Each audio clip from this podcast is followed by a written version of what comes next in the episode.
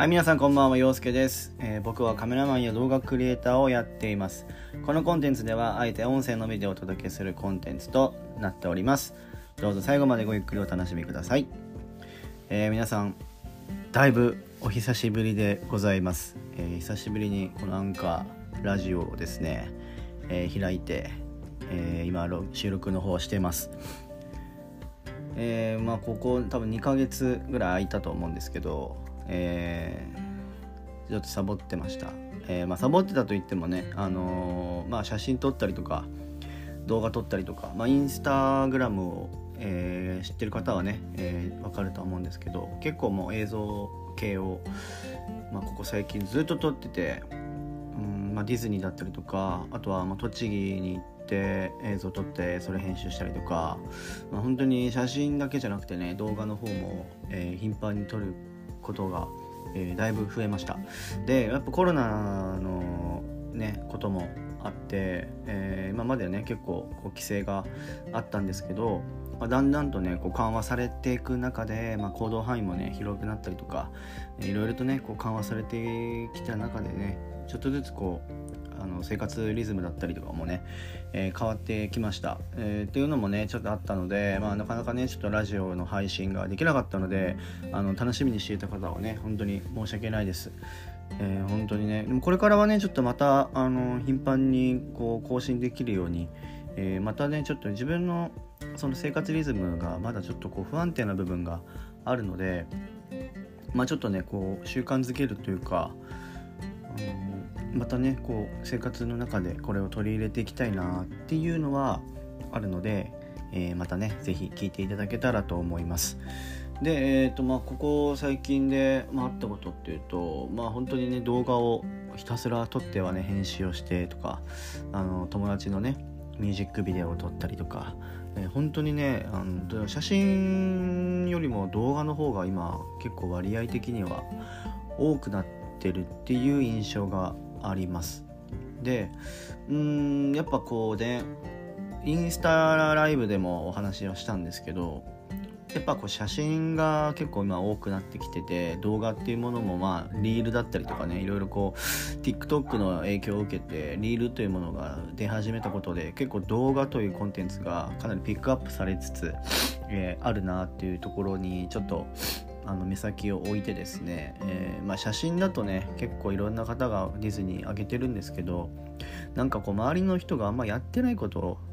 まあ、動画だとね動画というコンテンツで言えば本当にいろんな世界中のクリエイターっていっぱいいると思うんですけど、まあ、東京ディズニーリゾートっていう、まあ、カテゴリーの中で、まあ、そういったねこう動画に力を入れてる、まあ、YouTuber とかはねもちろんこういらっしゃると思うんですけど、まあ、あいうこと同じことやっても結構まねっこまねっこになっちゃうんですがまあなんかこれ見ててね、まあ、僕がたまたま見つか見つけてないだけでやってる方はいるかもしれないんですけど、まあ、そういったねその動画での新しい表現の仕方ディズニーでの新しい表現の仕方を、まあ、ちょっと自分なりにねこう表現したことによってこう、まあ、オリジナリティというか、まあ、こういうディズニーの CM じゃないですけどなんかこうなんていうんですか？うん。クオリティが高い動画っていうのをちょっと全面的に出していきたいなっていう。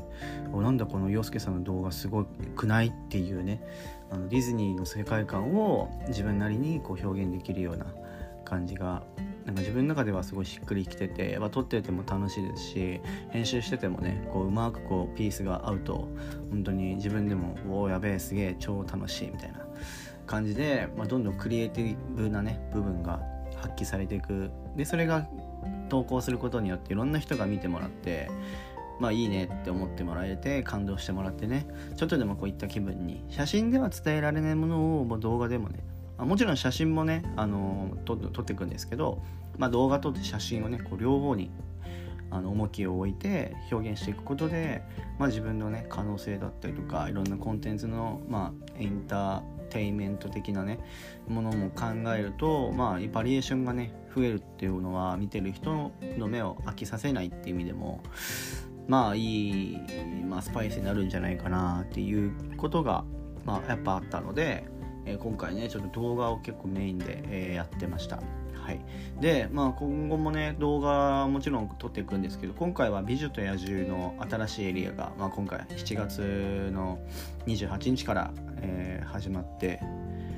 えー、あじゃあ9月の28か。ん？9月28か。うん9月28から、まあ、始まってえー、本格的にねあのこの前乗ってきたんですけれどもいやーでも本当にねあの動画で見ていただいた方はまあわかると思うんですけどやっぱね動画では伝わらないねこうやっぱその印象だったり感なんだろう感覚。うん。やっぱり直接見て見ることが一番感動は伝わるんじゃないかなっていうのは率直に思ってなんかこうやっぱテレビでねこうメディアとかで流れてるの見てなんか本当にあるんだあの世界みたいな。感じで思ったんですけどやっぱ直接行くと、まあ、圧倒されますね、うん、やっぱ世界観だったりとかディズニーランドの中のその空間一つのエリアなんですけどもう全然なんかそんなことを感じさせない、うん、本当にここディズニーランドなのっていうぐらいやっぱそのスケールが大きくて世界観も本当に翻弄されるっていうか、うん、なんかもう取り込まれる。物語の世界に本当に迷い込んだみたいな感じの錯覚に陥るっていうぐらいあの世界観っていうのはやっぱり直接肌で感じることが一番なんかかん見てる側としてもあの、すごい伝わるんじゃないかなっていうには率直に感じました。であとはそのあの残念ながらねガストンのお店にはちょっと行けなかったんですけどビレッジショップって言ってそのいろんなねこうお店ショップなんですけどそのいろんなねこう3個のお店が連なった1個のお店なんですけどそれ世界観的にはその3つのお店が連なってるっていう設定でいろんなこう装飾品だったりとか帽子が売ってたりとかねその、うん、ろうそくを作ってるこう工程が工程っていうか何ていうんですかねこう置物があったりとかなんかいろいろこうやっぱね「美女と野獣」の世界観というのをもう本当に隅から隅まで感じれるようになってますんでそこもね予約制があるので、あのネットでね取ないといけないんですがもうぜひねそちらのお店のビレッジショップにもぜひ行ってもらいたいなと思います。でまあそのアトラクションもねその魔法の物語という形で、えー、今回ね一番メインになってるんですけど、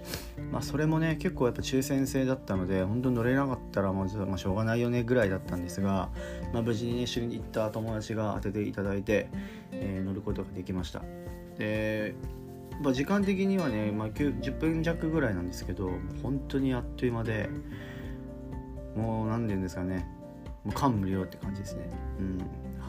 あんなになんか涙出たのはなかったってぐらいねアトラクション乗ってねソアリン乗った時も結構ぐるってきたんですけどなんかそのそれを超えるぐらい感動しました、うん、なので是非ね乗ってない方今後ねちょっと行くっていう方は是非抽選を当たることを僕は祈ってます。是非ね乗ってください。本当に素晴らしいアトラクションだと思います。はい。っていう感じでですね、えー、まあ、久しぶりにラジオやってきたんですけれども、えー、まだ見てない方、えー、まあね、ちょっと美女と美女と野獣のアトラクションにまだ乗ってない方はねちょっとネタバレしたくないって方はちょっと見るのを控えていただいて乗ってから、まあ、見ていただいても結構ですので、えー、自分のねインスタグラムの方にディズニーの、動画載せておりますので、えー、ぜひチェックしていただければと思います。はいえーまあ、今後もねいろいろと動画写真撮っていくんですけれどもえー、まあ、12月になればねクリスマスだったりとかそういったね季節物のイベントも徐々にこう復活しつつありますんで、